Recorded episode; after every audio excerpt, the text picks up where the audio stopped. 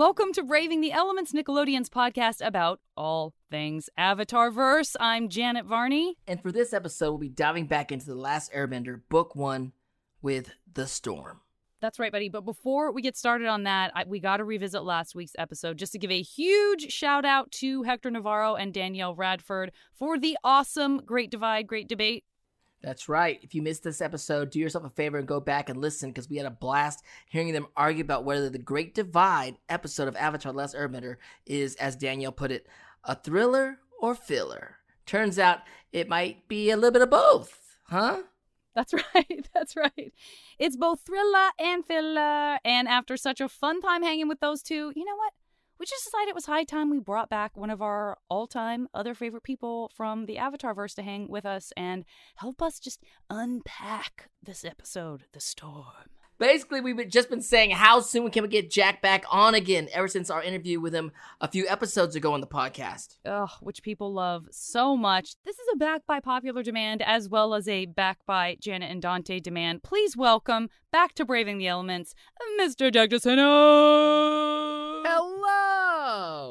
Hello. Thanks for having me back. I'm glad there was there was demand internal and external. How's oh, it, it, was it was all kinds of internal and external. as soon as I said that, it sounded medical. So many Sokka stands out there, and as I'm seeing you on the video screen as we're doing this podcast, your hair's getting very Sokka long, very long, top bunnish. I have not cut it for a year and a half. I just the opportunity is now out there. I certainly could get it cut again by now. and I haven't, and it's down past my shoulders, and I don't know what to do about it. When I first met you, your hair was very long as a teenager. I was gonna say you're going back into teen years. This was the 17 year old Jack haircut. It's it keeps going through waves where I hate it and I so desperately want to cut it, and then Literal it'll- waves? literal waves, literal waves, and then the waves grow a little further, and it kind of revitalizes, and I go like, "This is beautiful hair. How could I possibly cut it?" Now I've got this like Samson-y thing with it, where it it means too much to me now. Yeah, but you have a grown up beard. Yeah, grown up beard. when I first met Jack, his hair was super long and super curly, super wavy, like ve- like beautiful ringlets around his his face. Yep. It's crazy, and Thank it's you. back, and it's back. Thank you. Well, I am very excited to have you. I know Dante is as well. And I mean, frankly, part of the reason is that Sokka actually doesn't get a ton of screen time in this episode. And that is painful to our hearts. And so that's another reason that this episode makes so much sense to have you back for. It's like we can make up for the absence of Sokka. Yeah, you can right the wrong. Yeah, for everyone. Everyone wants there to be more Sokka in this episode, and now there is by virtue of you unpacking the episode with us. So Yeah. But I feel like there not being a lot of Sokka in this episode is great. He, you know, he like he goes off to get a longshoreman job. Like he just gets some like honest union work and just is too busy for all this Avatar stuff. it's the first time they re- realized like maybe we should get some jobs a little bit. Like we're hungry. Yeah. How are they living? Oh, one time he worked for a boat. There we go. that's right. I did do that as a kid actor. I was broke one time, you guys. Like I totally was overdrawn in my bank account. And the, one of the only times in my life I got a job outside the entertainment industry, I was in a situation like this, and uh, I went and got a job parking cars on the beach. It was called Gladstones back in the day. I think it might still be called Gladstones, but Oh, sure, SBE yeah. Yeah, kind of took it over. And so I was. It was actually a really great job because, like Sokka, I was by the water and I was parking cars. I do remember Like uh, Sokka. I do remember one day my boss with a car, a minivan pulled up, and it was like Asian American family that kind of pulled up, and then they, they saw me parking their their minivan, They knew. and they're like, "Can we take a picture with you?" Oh, next thing I'm taking pictures with everybody in my valet parker uniform, and then I Red vest. yeah I, I took the car off, and then the, my boss is like, "Who- "Who are you?" And I didn't know what to say. I just said, um, "In my country." I am royalty. oh, no. I really want you to have said I'm I'm I've done this job because I'm researching for a role. I mean playing a valet in an upcoming film and I need to know how to park cars. I just went straight coming to America. In my country, I'm royalty. That's a beautiful story. my month and a half broke child actor job when I it was in between stuff and I was feeling the the same Pressure? little uh, stretch. I did a month and a half as a host at the Stinking Rose, Right there in La mm-hmm. which is a Cienega. garlic themed restaurant in Beverly Hills. Yep, yep, yep. And I, I wore, I would wear a big garlic bulb Oh my hat to goodness. sing people happy birthday, and that was yeah, that was enough for me to be like, I should, I should try I should harder. probably book a job soon here. I need a, I need a I love hustle. that, like, that is taking the very simple, kind of unfun theme of garlic and trying to do something with it to make it playful. It's like, hey, oh, garlic yeah. man's here. Do do do do. Everyone's like, yeah, it's just, it's just a gar, it's a garlic themed restaurant. He just is wearing a gar. and it was like a garlic on his cap. Like it was, it still had like a baseball brim on it, and then just a So large garlic bulb. Yeah, it was a bad. It's a bad hat. What's crazy is like uh, you know, Sokka took a time out of his you know his hero journey to go be a longshoreman Mhm. on the beach with maybe one of the most crankiest fishermen in the Avatar verse. No lie. Yeah, sad man. Just got a lot of anger towards the yeah, world. and also a lot of like East Coast, but we'll get into that. a lot of like the honeymooners or something. We'll get into that in a second. Super quick recap of kind of the overall scope of the episode. Sokka accepts this job from this fisherman because the kids are out of money, and like right away, as Sokka has joined up with this very grumpy man, he's very quickly reminded by this man, like, "Oh, by the way, Avatar, hey, how you doing? You turned your back on the world. What a jerk!" And Aang just kind of disappears as the storm is rolling in. And so, what we have in this episode, of course, is these two sort of parallel stories where we're getting really into the origin stories of both Zuko and of Aang and Monk Gyatso. We hear more from, we certainly find out way more about Zuko's story and the Agni Kai against his own father, how he got his scar. And then, just as we think, wait, where is Sokka? We find out, in fact, he is trapped in the storm with the fishermen on the boat, and Aang rescues them, which I guess was, you know, now that it's like personal and this guy had his life saved by the Avatar, he's decided not to be so unhappy and angry at him, which is great. And then we have this crazy turn that we'll talk more about where Zuko lets them go instead of capturing them. Very cool episode with a ton of stuff to dig into. It was written by Aaron Ehasz and was directed by Lauren MacMullan. Yeah, so as far as the big picture kind of theme on this episode, we get to see some real origin stories happening here.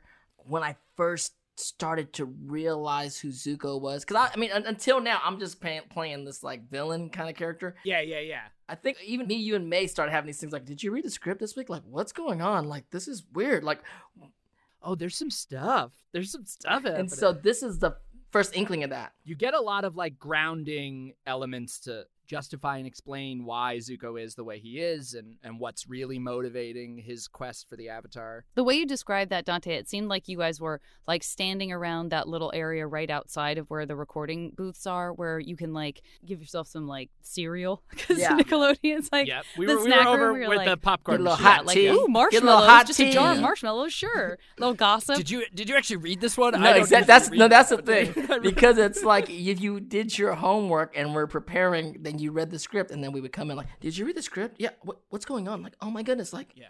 is something's happening?" And we're like, and that's this is the beginning. I think that a lot of us, myself included, started really kind of like being falling falling for the Zuko storyline. Like, oh, mm. okay, he's it's not so just great. This yeah, jerk. this adds a ton of texture to the character. and also the sort of idea through the episodes leading up to this one of a little bit like it's not as simple as good guys and bad guys, you know, um, and that there's this sort of crossing over happening. Yeah, I think as an audience member watching you get these hints. As a voice actor doing it, there's no, we didn't see any of that stuff. We were just like, I'm just, It's hard when stuff like I'm that's just on mad. the You don't get the visuals, and we're not always good enough to find the subtleties. no, we're not. With that being said, Varney, you want to kick us off here and start our recap of the storm? Sure. Well, of course, as we know, the episode opens with this really beautiful, sort of cotton candy esque, like cloudy sky. You have that like tinkling music box music, which is both pretty and also a little scary. Like there's still something a little weird about it. It's almost too happy. It's almost too like in the horror movies. You would have that music box music, and then like a, something scary would come in right at the end, and it forever changes your feeling about music boxes. Or you'd see the child playing that music. exactly in like slow motion the merry-go-rounds going around you're like Yeah. something terrible is going to happen and Oh, no. unsurprisingly It does, but not before. With this music box music, with the sort of dreamy quality, we see Aang, who seems totally blissed out. He's riding Appa, but then we widen out to see that Sokka is on Aang's glider, which is, I don't think it's something we've seen before, a little odd. And then over on the other side, yeah, and it continues to like just get more absurd. So we see that. It's like, well, maybe, okay. But then over on the other side of Appa, we see Katara uh, riding a giant Momo, which is the dead giveaway that something is Right. definitely weird. But in this moment, everyone just seems like happy as can be. And you hear Katara's voice saying, We need you, Aang. I need you too. But suddenly the mood and the sky kind of blacken. The there's a huge storm cloud ahead. You know, Aang is suddenly shouting for Katara and Sokka to be careful, but then they're just gone. And then all of a sudden we see Gyatso, and he's sort of hovering down in front of Aang and Appa in a lotus position right in front of the storm. And Gyatso says, "Why did you disappear?" And Aang's like, "I didn't mean to." And then he reaches out to touch Gyatso, and he kind of evaporates into smoke. It's like textbook dream. Aang flies into the storm as we still hear Gyatso We Need you, Aang. And Aang tumbles off Appa. Now he's in the water. It's very reminiscent of, you know, when he gets frozen in the iceberg. A whole chorus of voices is now saying, We need you, Aang. And boom, Aang wakes up with a start. And he also wakes up Sokka, who's always ready, apparently, sleeps Mhm. holding both his boomerang and his axe Ready to rock and roll. Very vigilant sleeper. gotta be ready. And Aang explains that it was just a, a bad dream. Katara is worried about Aang. You know, she observes, apparently, we're joining them at this time where he has been having a lot of nightmares. Right. And then Sokka pops up and asks if anyone wants to hear about his dream. Classic way to make friends. Very everybody finds it very charming when you just walk into a conversation and go, "Who wants to hear about my yeah, dream?" because it'll be real easy to describe. Everyone loves hearing about everyone Mhm, else's dreams. mhm, mhm. And I just I will say I do feel like if there is a slide whistle budget for Avatar: The Last Airbender, I'm gonna say 75 to 85 percent of that slide whistle budget goes to Sokka. I mean, he really gets a slide whistle treatment. So I'm hoping Yeah. at some point, Jack, during this episode recap, you will say something that just doesn't land for either Dante and me, and then Yimu in post can just put a little Yes. Little slide whistle in there. Little slide so whistle. that we get I super think meta. odds are pretty high. I'll say I tend to throw out way too many jokes. I think there's a pretty good chance something will will get us slide. That was a good slide whistle. That was A good nice. I was just gonna say whistle. I can't slide. I can't whistle really. I don't, I don't have it. Okay, Dee, take us through. What else is going on? So now that everyone's up and awake, we see that they've actually been sleeping on a beach and the ocean's looking very clean and blue. It's very beautiful. But then they realize we better fly to the market because we're out of food.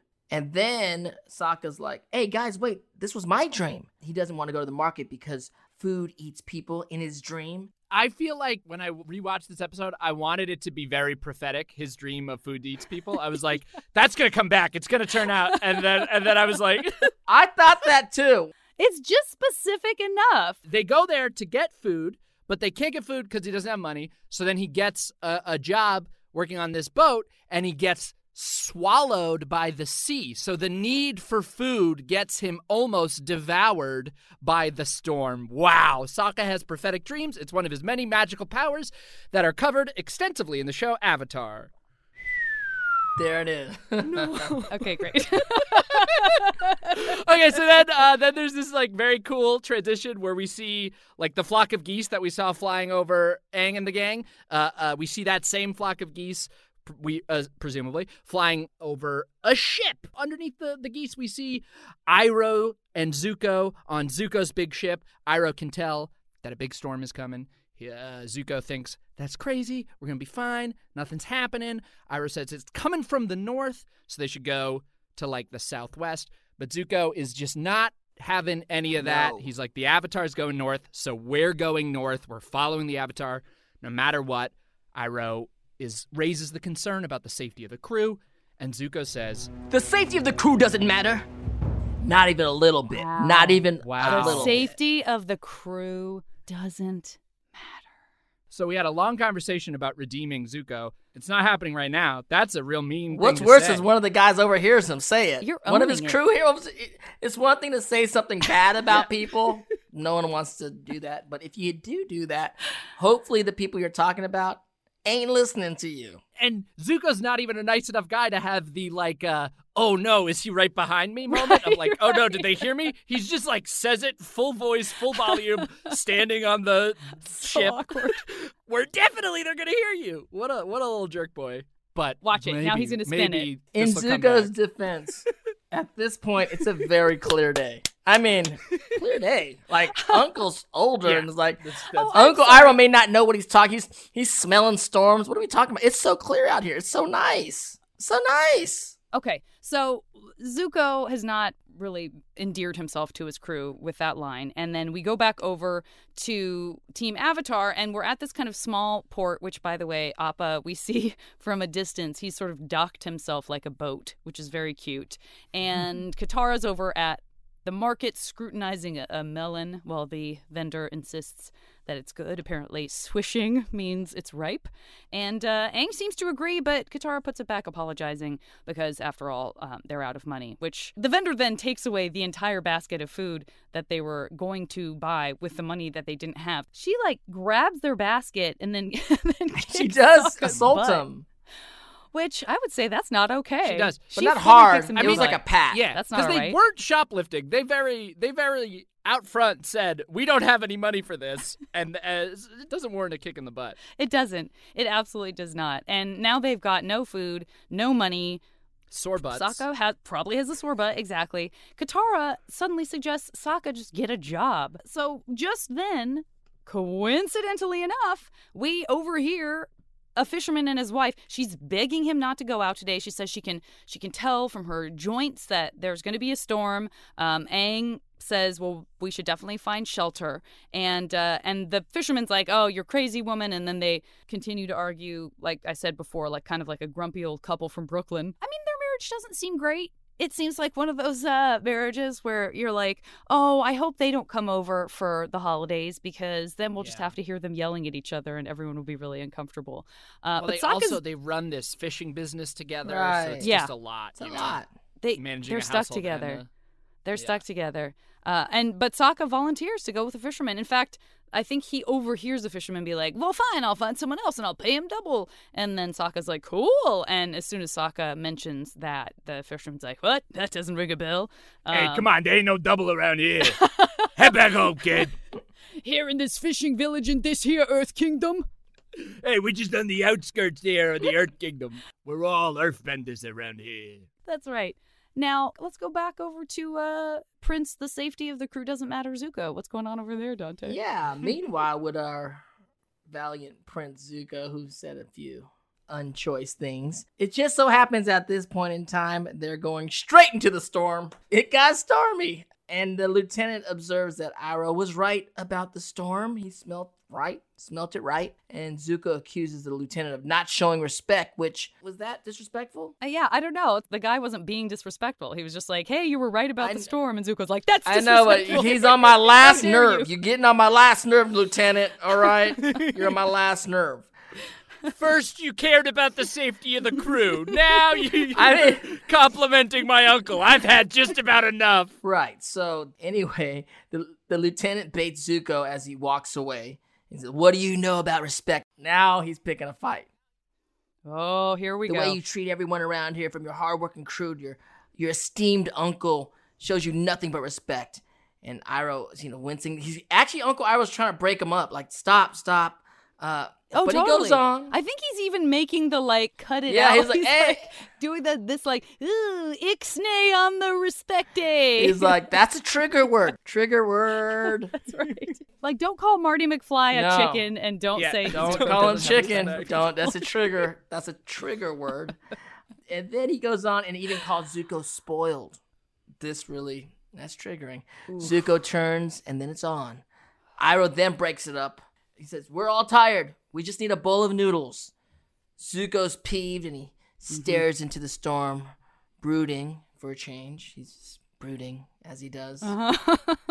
Uh-huh. He's like, rare. no one's with me. No one's with me. Not even my own crew. You know what? Let's let him simmer in those juices just a little longer while we take a short break. Okay, we're back. Jack, what's going on with Team Avatar over at that dock where Sokka is now loading up the boat? So Aang is worried about the coming storm. He too, like Iroh, has has the sense that a storm might be building, trying to get Sokka to reconsider. The wife agrees. She says the boy with the tattoos is right, and the fisherman uh, uh, notices now for the very first time. Even though it's like the most noticeable thing about Aang. yep, it's a quick, easy first read. bright thing, but he blue. Suddenly, he's like, "Whoa, tattoos! This kid's got tattoos, and you're telling me he's an airbender with tattoos?"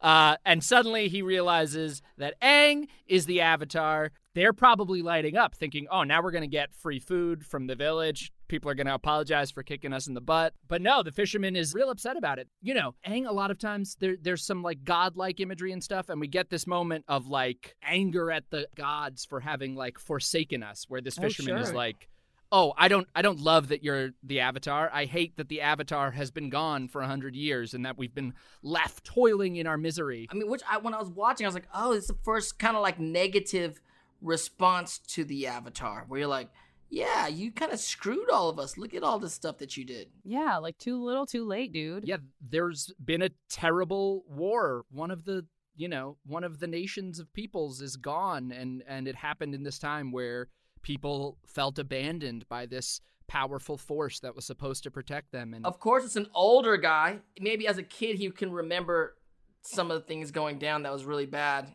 The newer kids are just excited. There's an Avatar. and, and have hope 'cause- that the, that he was still going to come back. Yeah. So Katara tries to stand up for Aang, and Aang is uh, feeling very guilty and and and backs away. Uh, shoops off on his glider. Katara chastises the old man, jumps up on Appa, goes off after Aang. Appa tosses water onto the old man and Sokka, taking out, off out of his little dock port. Sokka's like, ugh, bleh, these guys, my friends, right? The fisherman basically tells him, shut up, do the job you were hired for, don't complain to me about nothing. He's still bitter, and it's crazy how how Aang just takes off at the first sight of like, you're not that great of a guy. I'm out. He's yeah.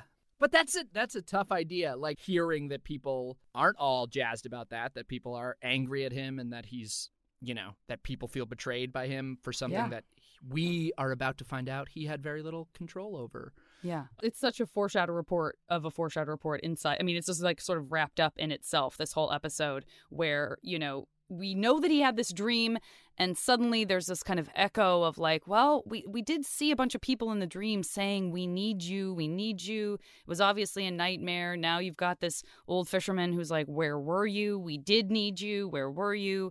And now we're inside the storm that everyone saw coming. Katara is searching for Aang as she's, you know, on Appa flying through the air. And in the distance, in the rain, she sees this kind of small figure near a cave opening and she goes inside and there's Aang kind of hanging his head in shame and he doesn't want to initially he does not want to talk about what the fisherman said but Katara being Katara she's very good at, at communicating with Aang and and she kind of pulls it out of him and he says you know I'll tell you but it's a long story and Appa's so cute because he kind of like comes in from the storm and sort of pushing up against Aang, almost like, yeah, tell the story a little bit. That's not a good. Because Appa was like, I was there too. I was there too, Aang. exactly, exactly. And so Aang begins to tell of when the monks told him that he was the Avatar. And then we see the story as Aang's telling it. He was teaching some of the other kids how to make the airball scooter thing, which no one else seems to be able to do initially. And then Aang says, uh, no one taught him how to do it. He made it up. Yeah, he's a little prodigy. And then Gyatso interrupts and to bring him to the elder monks who reveal to him he's the Avatar. They all those elder monks are around Gyatso. It's like, we need to talk to you, son. And they're like, okay. We must shout out Sab Shimono, who returns as Monk Gyatso, and the great James Hong, who plays one of the monks in Aang's memory, who's so amazing. He's done so many films and Oh, TV love through the him. years. I know. I think he I think James holds the record of like you know the most amount of movies ever in Hollywood, I think right? uh, he has the largest like amount of credits on IMDb, and I think it might just be maybe it's films overall, but television included. I don't know, but he's like yeah, the most credited actor I think. Yeah, so shout out to James. so Hong. It's so crazy. crazy. He's so awesome. And Yeah. then they reveal to Aang that they knew right away that Aang was the Avatar. They throw a, a fabric which he unrolls and unveils four toys: a turtle, a windmill, a monkey, and, and a horse or a drum. I, you know all these animals? I mean, there's four for sure. It goes quick. I bet there's someone has done a great breakdown of what they all are, what they all mean, and which of, of the avatars' past lives Right. they reference. And I, I That's a couldn't great catch point. it. Totally. And they're, I mean, they're, eh, they're Aang's favorite toys, and apparently Aang had thousands of toys to choose from, and he chose these four relics. And so that's how these monks knew that he was the Avatar. And Gyatso explains that these were the relics of his past lives. Like, these were the toys of the past avatars. And so that's how they knew that he is the Avatar. But he also continues to explain that we would normally wouldn't reveal to you that you are actually the Avatar till you're 16, but troubles are brewing. Storm clouds are gathering, and I fear there may be a war. We need you, Aang. So now he's all of 12 years old with the weight of the world on his shoulders. Yeah. Which, by the way, am I the only one who immediately like projected into the past, imagining a bunch of kids like almost choosing all four toys, and then at the very end, like a like a like a montage of like other Yeah. kids being like, and they're like, he chose the turtle, he chose the windmill, he chose the monkey. Oh, he chose the okay. He chose the clan horn. Wah, wah. Like, oh, okay, all right. He chose the top. And so, Jack, what is going on with Zuko amid all of this stuff going on with Aang? Okay, so we're we're on the ship and the lieutenant we're in like the bells of the ship and the lieutenant is like drinking and grumbling about taking orders from Zuko. He's over it. He's had enough of this kid. Iroh, ever protective, overhears this, joins in, uh, uh, sits down. He says, "Do you really want to know who Zuko is? Do you really want to hear? You know, he's been through much." Uh, so now we go into Iroh's memory. We're getting another story time. Um, and I'd say that's a big theme of this episode is like what stories we listen to and what stories we don't. Like we hear Aang's story, we hear Iroh's story about Zuko, and no one's that interested in Sokka's story about the food and his dream. and I think that's like a big takeaway here of like, how, how when are we receptive to hearing, you know? Um, so, so we go into we go into Iroh's memory and we see younger Zuko looking real baby face. He doesn't So innocent, so heart. innocent. Dante's pitching. Dante's pitching up a little bit. We're getting bi- we're getting young, got a- like thirteen. He's got one little thing coming out like from his 20. ponytail, like one little bang just out of place. So cute. Yeah, can't keep it all together at that age. Um, Yeah. So he he wants to get into the war room. Uh, the guards won't let him pass. Iroh tries to reassure him. He's like, "You're not missing anything. It's like uh, honestly really boring in there." But Zuko is insistent. He wants to go in. Iroh relents, but says, "Okay, Zuko, you can go in, but you're not to speak." Uh, Zuko agrees, or does he? Does he actually? Because he's sort of he's just like, "Okay, thank you, Uncle." That's not, you know, he's kind of getting trying to get by on a technicality here. There's a lot to unpack here. If you think about it, Uncle Iroh is the one who lets him in this room. Uncle Iroh. But he's trying. It's so clear that Oh. he's already trying to like guide Zuko away from being the warmonger. You know, he's like, "Oh, you don't want to go in there. It's I agree. I agree. know? I agree. But then he's like, okay, I'll bring you in. And, and that's where all my life changes, goes awry. Foreshadow reporter. This is where it goes down. I'm not blaming Uncle Iroh. I just thought about that for a moment. Zuko will unpack that with a therapist later on. We forgive Uncle Iroh for sure. No blame. I'll tell you what. No, but you're right. You know, foreshadow report, foreshadow report. Perhaps something has happened to Iroh already that makes him very protective of Zuko, mm-hmm. and I'm sure he does feel responsible. Yeah. Like he probably does. You know, he's telling the story. It's like in his version of the story, it's true. Iroh is the one who lets him into the war room, and Iroh's so sweet and sensitive. He probably is carrying that around with him, feeling responsible for for that happening. So we're in the the the big red fiery war room. Uh, they're arguing over military tactics, and Zuko, who maybe or maybe didn't promise to be quiet, uh, can't take it anymore. So he he bursts in. He's defending all the brave sol- soldiers who have been, you know, defending the Fire Nation, risking their lives. And Zuko's worried for their safety. You can't speak out. You can't speak back in this setting. This is not how things go down in the Fire Nation. So we we get a cliffhanger of there being That one general said the deal is we're gonna send these young troop guys to the front. Like they're all gonna die. He goes, I know that's the plan because we're gonna come back behind. We're gonna sacrifice. We're gonna mm-hmm. pawn these guys out to bring in some bishops and rooks and behind them, which I guess is cool for strategy. I'm sure Zuko, if this was such a pivotal moment in his life, internalized the idea of you should never be willing to sacrifice lives for your cause, right? He would never be like, "Hey, I don't care about the safety of the crew." Anyways, At this point, things get learned. He got that smacked out of him. he got he learned the lesson the wrong way for sure. Yeah. He learned the lesson the wrong way. Exactly Um, right. And then he got then he got put in his place. I mean, he's he's like 16 or 15 at the time, and he spoke out during the war meeting. You can't sacrifice an entire division like that. Those soldiers love and defend our nation. How can you betray them? That's not cool, I guess. And that and we end this scene on hearing that there's gonna be some dire consequences for Mm, him having spoken mm, out. Mm, mm, but immediate, I mean, that's a big pivotal moment when we find out that Zuko was trying to protect the safety of the crew as a young man and gets is clearly about to get in some sort of horrible trouble for it. And oh, by the way, doesn't have the scar yet. So where you know where does he get that? Dun dun dun. Something something's gonna go down and it's gonna change him because he was a caring little kid with a with a fresh little face and one wisp of hair, and something's gonna push him in a different direction. Yeah, for sure. For sure. And then we go back to the cave, and Katara's asking Aang if he was upset, you know, when he learned that he was the Avatar.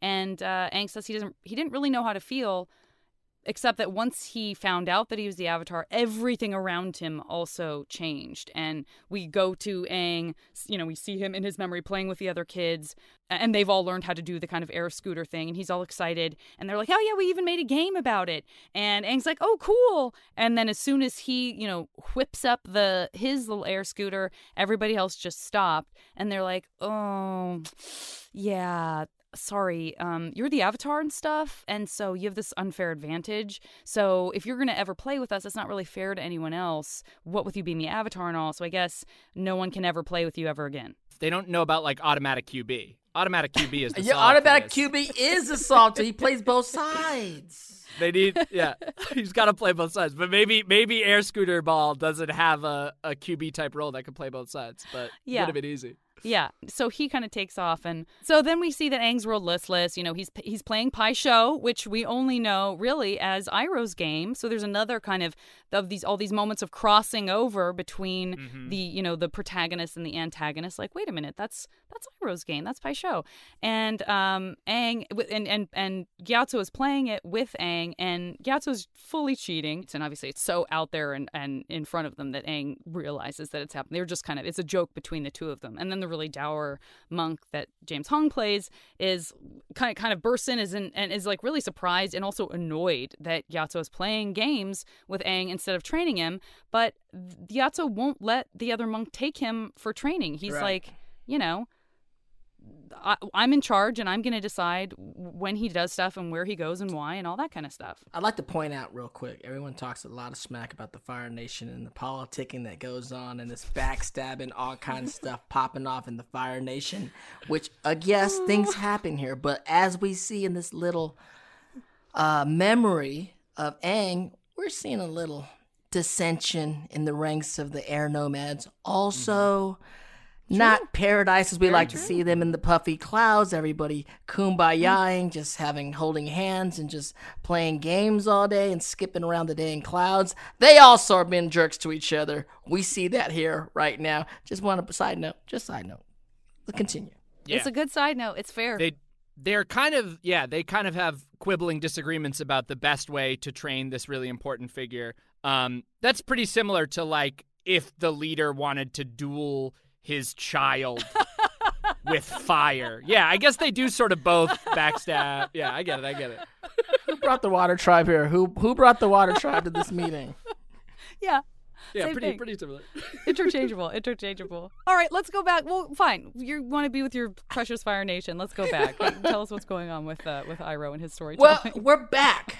When Uncle Iroh telling this his story and his, his about Zuko, he's telling the soldiers that the Fire Lord was furious with Zuko, and, he's, and he tells that Zuko was utterly disrespectful to one of the generals he interrupted, and the only solution would be dun dun dun, and they're all like Agni Kai, Agni Kai, like they're blown away by what what's about to happen, and he's like, that's right, Agni Kai, y'all, and so Zuko's like do I have to do an Agni Kai against an older general? But guess what? Zuko ain't sweating it. Zuko's like, boom, shirt off, on his knees. He's ready to like Let's break go. off this old man that was gonna just just totally just I mean sacrifice a, a troop of young soldiers.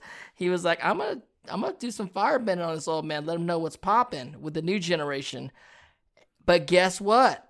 He turns around and little does he know he's not fighting this general that he disrespected. He's fighting the Fire Lord, his own father, in an in in an. Thing doesn't change. Poor Zuko's eyes start shaking. This is horrible, actually. This is super horrible. Couldn't Pop just like call me over to his quarters and be like, Zuko, like I need to talk to you about some things. I know it's your first meeting at the generals, the war council, and this and that, and that and this. There's there's rules to the game. Like like like, can he just like, you know what I'm Yeah, saying? here's a tip. yes, here's a a slap tip, on the kid. wrist, pop, No. slap on the wrist, pop. No. You know? Slap on the wrist. Can't can't use your warship for like two weeks. Yeah. Yeah. You're- well, you're maybe that grounded. is what's going to happen. And now we're over with Aang again. So I say, you know, let's not worry about Zuko till we know we have something to worry about. Jack, what's going on with with Aang and his story? Cool, cool, cool, cool, cool. Yeah, I'm sure everything's fine. So Aang tells Katara, you know, just as I was starting to feel better, something worse happened. Gyatso is explaining to the grumpy monk that Aang also needs to have time to just be a little boy, that that's like an important part of his avatar training. But the other monks disagree. They say that Gyatso's affection is clouding his judgment.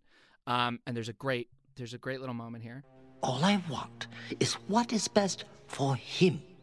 But what we need is what's best for the world. Ouch. That's some big, that's some big stuff. They're dealing with a lot. Yeah, I mean that. I know that's a lot. That, that it's hard to pick a side on what's best there. You know. This is why, in theory, they're they wait till they're 16, right? Is like this is Yeah. This is Right. There's too Good much point. emotional investment from the guy training him. There's there's too much at stake for a kid who might not be ready for this, and they can't like they can't really have Aang make this decision. He's not emotionally ready for it yet, so it's Yeah. tough, and and it's because of this coming war. Uh, the storm that's brewing. Um, so anyway, so the monks announced that they're they're going to separate Gyatso and Aang, uh, send him off to the what's the, the to the other air temple, right? He's going to get trained at like the Eastern Air Temple. Um, Eastern, Eastern, Eastern, right? Yeah. So, um, Yeah, So Eastern. Katara's so sad for Aang, um, but Aang is like getting real angry in this little in this little Yeah. cave. We see like a flash of Avatar state energy in him, blowing the fire around. Yeah. They want to take away everything that Aang knew and loved. They wanted to send him out of his home, and his his arrow starts to glow, and and he bursts a little bubble around him. Um, and Katara's like, "Ooh, hot, hot cinders, hot cinders! You're sending fire all across the cave." Aang calms down, apologizes, continues his story. You know, he was afraid and confused. Gyatso sneaks into Aang's room, but Aang is not there. There's just he's left a scroll uh, that Gyatso reads and gasps, and Aang has has flown away and says uh, he tells Katara that he never saw Gyatso again. This is the last time, and we know from earlier episodes what goes down with Gyatso. So Aang's out in the storm, creating the bubble, and this is the moment that leads to him becoming frozen for a hundred years. So we see that moment in this memory. He, you know, him leaving in a huff because he was going to be separated. Katara's like, you know, you ran away. Aang says the fisherman was right. I did. Right. I turned my back on the world. Um, Katara tells him, you know, you're being too hard on yourself and that this was like this was what was meant to be. Katara's confident in that that like you were made for this moment. You had to go out in a storm. You had to get frozen because you know you're here now and you give people hope. Um, and it's a lovely, it's a lovely little moment between the two of them. And you were the one who brought up hope at the beginning, and you used the word hope with reference to Zuko. So again, there's this Right. other parallel happening. Yeah, we're getting parallels of like their very difficult childhood moments that made them who they are, that feel like these burdens that they both carry of their darkest moments, but that there's some like embedded hope here. Yeah. And and a, and a Right. reason to fight on now for both. of Oh, them. it's so good too because uh, since you said that at the beginning, I've had that in my mind, which I did not have in my mind when I was watching the episode. But now that you implanted that idea, Jack, when we first started talking about this, now when we get to this part where Katara says you give people hope, like the last person she thinks she's talking about is Zuko, right? It's the last person Right. she has on her mind. But it's like, but the Avatar has given yeah. Zuko hope. Just maybe not in the way that she dark way. understands it to be, you know? Which is really Yeah. cool. It's a good show. This show. I feel like they did a good. They made a good show. Yeah. It's like this is a really good show. Dang. Good. Dang. So we go back to Iroh. Now he's describing this Agni Kai. Zuko is begging his father, you know, in front of this big audience, which also like, ugh, did there have to be a huge audience there? I mean, it's just humiliating from top to bottom. Um, he's begging his father in front of these, this audience, please don't, please don't make me fight you. He apologizes. Uh, Ozai's like, you have to fight for your honor. Ugh, honor. Zuko's like, I won't, father. I'm not, I'm not going to fight you. And Ozai says, you will learn respect and suffering will be your teacher. And that is so chilling. And Dante, I remember one time we were talking, I think it was probably on the podcast, but if not, it was in life. Um, but you were saying it wasn't lost on you, the whole Luke and Vader moment right? Paralleling Zuko and Ozai. This, I mean, the side note here is it's the first moment doing this scene that I met Mark Hamill, and he's playing Ozai and going through this whole scene and saying these lines. Please, Father, I only had the Fire Nation's best interest at heart. I'm sorry I spoke out of turn. You will fight for your honor. It's it's totally Vader and Luke. Mark just left the room. I was just, I literally just crumbled into the chair after doing this Agni Kai scene and yelling at each other and saying these lines. And it was, it's literally one of the most surreal moments of my career, like playing the Luke Vader scene with Mark Hamill. And, but I'm Luke and he's Vader. It's crazy. And that, and just what you said, like for so many of us, Mark Hamill is so iconic as Luke Skywalker. It can't be a coincidence because that is such a meta guide for us with Zuko. Like we are being meta guided to think Right. of Zuko as Luke Skywalker, which is like not how we've seen him, you know? And so to see it's this huge it's dropping this huge hint in there to be like, "Hey, doesn't this remind you of Luke Skywalker and Darth Vader? Guess who's the good guy in that situation? Skywalker." And you're like, mm-hmm. "Oh no. Oh, is Zuko Skywalker? Wait, wait, wait, wait, wait, wait, wait." That's the whole thing. But this episode, when you have, when you're mirroring the origin stories of Aang and Zuko through this, interweaving it through this episode is really just blowing your mind. Like, hold on a second, who's Yeah. who's who, who's good, who's bad, what's going on, what's right, what's wrong. Like, and that I think this is that's why I think Storm, the Storm is one of the favorite episodes for a lot of fans, just because of Absolutely. the beautifulness of that interweaving. Yeah, a lot of people dock it because it doesn't have enough Sokka, but it is a beautiful episode nonetheless. That's why we're changing it. We're changing it with this episode of Braving the Elements. We are correcting that societal wrong by having you here. and then afterwards, just to like add to the kind of pain of the moment, like we go back to present day and we see Zuko looking at like pictures of himself, right? With him and his parents and stuff. Right. And they do that slow fade of him like being like this innocent child into like just slow fade into just the scarred face and he's like by the fire, deep shadows. And you're like, this is what happened to the guy. He's all messed up. And as he's looking at that, like then the lightning full on just there's lightning strikes the ship, right? Do you think that he drew it to hit to the ship? Like what's that about? I think it was foreshadowing. I was I thought about that when Iroh, the storm's going crazy, the boat's going up and down, lots is happening.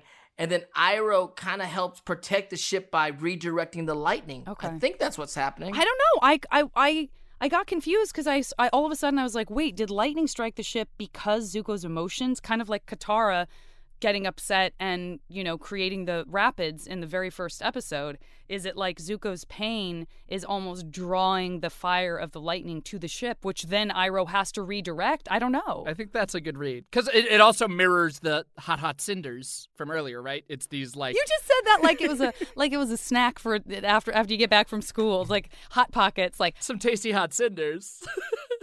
I think I like I like that read a lot. That he's that his his pain, his pain reflecting on this moment draws the the lightning.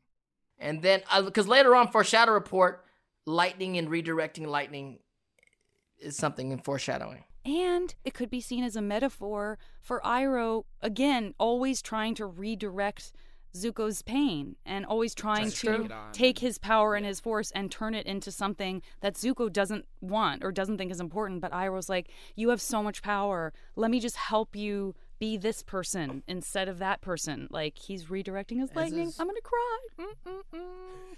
I mean, It's like we are this is a going deep show. book club style It into did. This seems like show.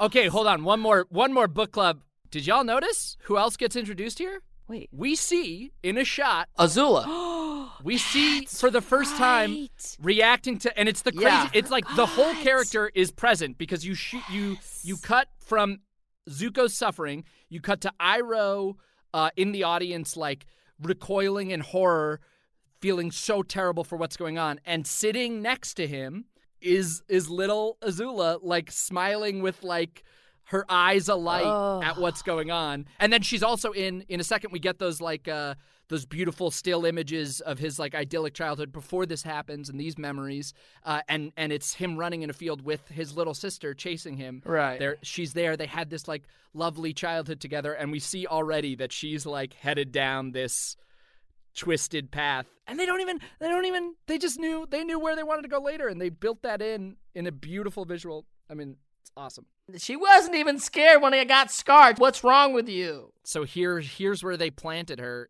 back in episode 12. They already told you more's going on with this messed up family. All right, there is a lot that goes on in this next section where it's like this is a real like then you see this, then you see that, then you see this, then you see that, and there's so much to keep track of. I would love for you both to kind of help describe what's happening as we go back and forth between Zuko and Aang's stories. Okay, so we're back at the cave with uh, Katara and Aang, and then the fisherman's wife, the achy one that knew the storm was coming, somehow's in the cave, and she needs help because it's storming hard outside. And even though they're a bickering couple, she loves the guy, doesn't want him to die, and she's like, "I need your help." So happens that their friend Sokka's also on that on that boat. Whenever Sokka's not around, all the other characters should be asking, "Where's Sokka?" yeah, good. Yeah, Aang Right. and Katara are like, we'll go find him, and the fisherman's wife's like, cool, I'm staying here because I love my Right. husband, but not that I chill much. in the cave. Not that much. They don't have a healthy relationship. yeah, exactly. And then so on on the ship, uh, everyone's trying to figure out where the lightning that Zuko may be called uh, struck, uh, and and the helmsman is like hanging on on the side of this like ladder, hanging on for dear life. Zuko goes up to save him while Iroh redirects lightning through his body, which is yeah, uh, just incredibly cool looking as we were talking about before. Um, so Zuko saves the helmsman. The crew's life does matter. He does take this extra moment where as he's kind of could be fleeing to protect himself, he does stop and and pull up this this uh, crew member. He was just saying that stuff before. It was just, it was just in a moment. It was he didn't really mean it. Now Aang and Katara can't find the boat. Appa flies through a giant wave, which is very cool, and then they see the boat. At the same time that Zuko sees the Avatar, uh, and the crew on his ship is like, "Okay, what should we do?" And Zuko says, "Let them go. We need to we need to get this ship to safety. Let's you know." He chooses he chooses fully to protect the crew over over going after the Avatar. It's almost like he heard Iroh telling a story about him because we don't know what he was doing that he's now done a total 180. we take that in for a moment, and then Iroh says, uh, uh, "The only way out of this is to go into the eye of the storm." Now back on the boat, Sokka and the fisherman hang onto the ropes for dear life. Sokka's like, "I'm too young to die." Fisherman's like, I'm not, but I still don't wanna. "I love that. I love he said that. Great. Such a great joke. It's great. or not a joke, so real. An Appa swoops in and goes to help, but lightning strikes the mast and the boat splits. They use the rope to sort of fling the two guys up into Appa's back, but then a huge wave is coming in and Yeah, and then you kind of think Appa swimming down into the giant wave, and you realize, like, oh, no, no, no, he's not swimming at all. He's fully falling, and everyone is just kind of sinking into the water.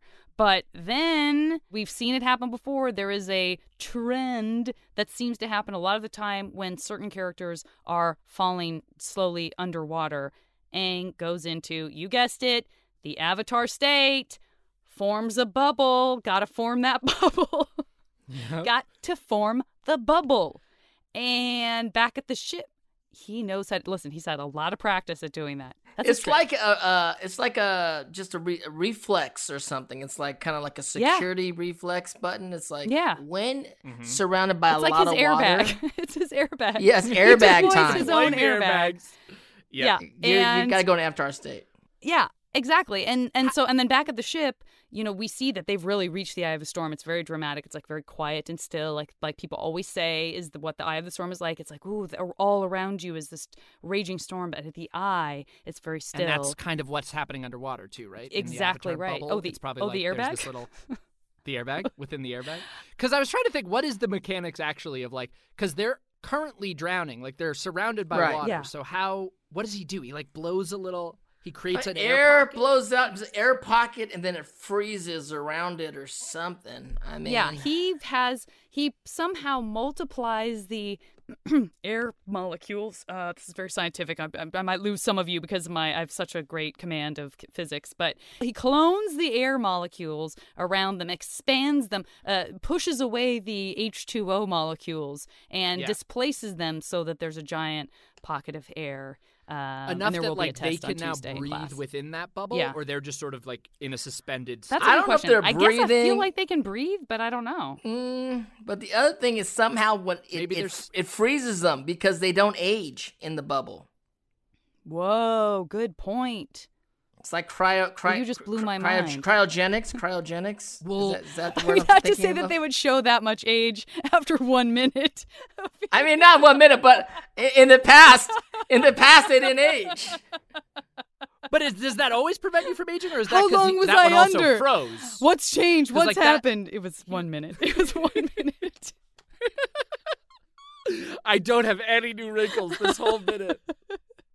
No, but you're right about him being in suspended animation for him and Appa when he's under there for 100 years. You're absolutely right. But that's also they're literally frozen, Yeah. right? They're in an iceberg, Yeah. like they're in an actual. So maybe that's on top of whatever's going on in the Avatar Yeah. state. Uh, but anyway, Alright. so it's a great anti-aging tool, and Yes, they've guys should try just they just got one We're minute creating a serum that's just like a small amount of Avatar state that you can rub on your eyes. That's right. Uh, and so Zuko is apologizing to Iroh. Another beautiful moment for Zuko in this episode. Yeah. Appa rises up in the bubble. They fly away uh, with this really interesting moment of Zuko and Aang like fully looking back at each other. You feel like they're making like actual eye contact. Uh, guy to Right. guy, um, as he's flying away, and they they're flying up and out of the storm. Um, and then you know the fisherman and the wife are reunited for better or for worse. Uh, the fisherman offers Aang a fish in gratitude. And Sokka is like, okay, so that was very traumatic, uh, but I did do my job. Where's my money? And then he's paid in fish, which maybe isn't exactly what they were hoping for, but at least they can eat the fish. Those, He'll take those it. That Eat do. that fish. Yeah, and Aang has kind of come to this this momentous decision where you know by through the therapy presumably of talking to Katara about this experience he had sharing the experience of how he became the avatar and everything that came after that um, he doesn't he's not going to dwell in the past anymore which is wonderful. And Katara uh, again who remains always a great therapist um, says you know I predict that this will also mean the end of your nightmares and the fisherman thanks Aang for saving his life. So he's sort of, you know, begrudgingly admitting, like, yes, you are the Avatar. You are you are helping people here in the present, and that's what matters. Um, the rain has stopped. Uh, but Appa, you know, Appa, he still shakes all the rainwater off his body Ah. onto everyone. Oh, Appa. oh, Appa. Shaggy And dog. Shaggy Is dog. the end of the episode. Adorable. Oh, Appa. I don't think we have any uh, new animals in terms of Animal Crossing. I don't think we see anybody Not new. A lot of animals in this episode. But I mean, and then some fish, just some fish, just food. Yeah. So that's that's it for Animal Crossing report. Um, unless uh, unless listeners you have something that I missed, in which case please let us know on social media. Uh, and now that brings us to discussing what we think might be the most valuable bending and most valuable non-bending moment of the storm. And real quick, Jack, just so you know, rest assured that Sokka gets a lot of uh, of good non-bending, most valuable non-bending moments. Almost all of them. He's he like the most all-time most valuable non-bender. Almost Although every having said time. that, I feel like a lot of the time we don't give it to Sokka. We're like overcompensating. We're like, well, I we know. can't give it to Sokka because he would It's get always everyone, Sokka, and then we don't ever give it's it to him. they do that in sports. Like you can't give LeBron James MVP every year Yeah. Because then it's no fun. Then he retires, and you're like, oh, Like, we did it. like we know he's the most valuable player, but let's just give it to someone else because you know. Yeah, we may have we may have overcompensated. We're gonna have to we're gonna have to take. Well, then a I'm gonna look at that. really argue hard for it this episode, even though all he did was try to work a little, get caught in a storm, risk everyone's life to save him, and then complain about his payment of a fish, which was pretty nice. Uh, so yeah, but rest assured, it's him. Great. Well, it would have been him if anyone let him tell his dream story. That's that's right. really the. That's Perhaps all right. of this Uh, was avoided. I mean, the most Uh, valuable most bending valuable moment bending, is yeah. whenever you go into Avatar state and you go into a bubble. I mean, is there any more mo- more valuable bending than that? I don't know. I mean, it's a good question. I mean, you could argue. What about that Iro's Iroh's diversion of the of the lightning saves you know more lives. I don't know if it says better lives. Obviously, more important lives get saved by A. but uh, but yeah, but Iroh comes through pretty clutch there, and I mean, and, uh, and saves this whole ship full of people who we do decide that we care Yeah. about and do want them to be safe. I mean, I think I that mean- it- just for just for sheer coolness alone, that redirection of the lightning is pretty great. I think easy least valuable bending moment is burning your son's face. I think that's a pretty. I think we could say like that one didn't Oh add that much. That's just pure abuse and madness. That's Yeah. just Yeah, not great. Iroh knows his Not brother's a psychopath. I mean, he's a psychotic leader. Yeah. I mean, I'm I'm reserving the most valuable non-bending moment for my man Uncle Iroh because the fact that he brought it upon himself to explain the story of Zuko to his his whole crew that's gonna about to, about to have mutiny on the bounty bounty here is Yeah. the most valuable non-bending because not only does he get to reveal the story of Zuko to his crew so they can work with him and for him in the future, but also to all of us. Very important, important non-bending going on through through a story around the fire. I'm gonna say I'm gonna say Zuko himself gets the Okay. non-bending MVP for me. The the moment of deciding to set aside his you know epic quest for honor at a moment where we just learned how much it means to him that to him it, it represents like a return to normalcy that it would be the thing that would allow him to go home and have hope again Right. and be with his family but he sets that aside and and my my interpretation of this is he sets it aside because of uh the lightning and sort of like his PTSD about being burned by his father, he sees the danger that his crew is under. It reminds him of the suffering he's been through, and he has like the the true honor to like to say, okay, nothing's more important than this. I need to. I can't be my dad. I need to spare you. I need to save you. I think that's pretty you know what? I love that. And I would say you could easily piggyback on top of that as all part of these this very important non-bending moment that perhaps even if it's unconscious, perhaps Zuko doesn't want to go home. Like maybe he's in within all of this being reminded of his father and what his father did to him even though cognitively he thinks it's the most important thing for him to go home with the avatar and regain his honor and get his father's love again. What if his unconscious is like you ain't ever to get there. So and your dad by the way is a tremendous jerk who scarred your face. Maybe you don't want to catch the avatar cuz maybe you don't want to go back there. Maybe you want to stay out here with uncle Iroh Yeah, it's a lot going on. Young Zuko said. That's. So I mean, regardless, the most most valuable non-bending moment lies within the realm of the Fire Nation in this episode. yeah Yeah, I mean, i'm willing to give to up Katara both moments being- to the fire nation Yeah. Okay.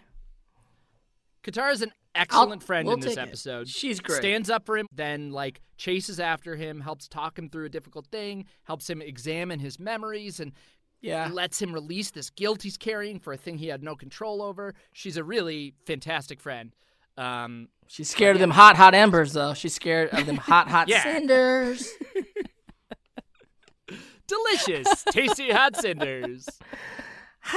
yeah it's a great episode and yeah zuko zuko comes off looking real different and, and way more complicated and a way more sympathetic uh, character it's a great Yeah. episode Literally, it's a poetic episode. The the the, the interweaving of the origin stories uh, really illuminated both sides of the story. Really, of the first time you're kind of seeing Aang in a light that's not just like this holier, great guy. That's like I'm the Avatar. Everything's great. You're like, oh, he's had some darkness in his past. He feels like he abandoned. Yeah, the dark side of the hero, and then like a lighter side of the up to now the villain, and it's really beautiful. this has been so awesome what a treat and a blast as we knew it would be jack De Sena. thank you so much for going through this Pleasure. episode with us I mean, what an episode! It was genuinely like it was a it was a really enjoyable one to rewatch and to dive into and be thinking about it. It's really Well, uh, thank you thank you thank you jack anything you want people to know or check out his YouTube or- channel. You gotta check out his YouTube channel, you guys. check out the YouTube Yeah. channel.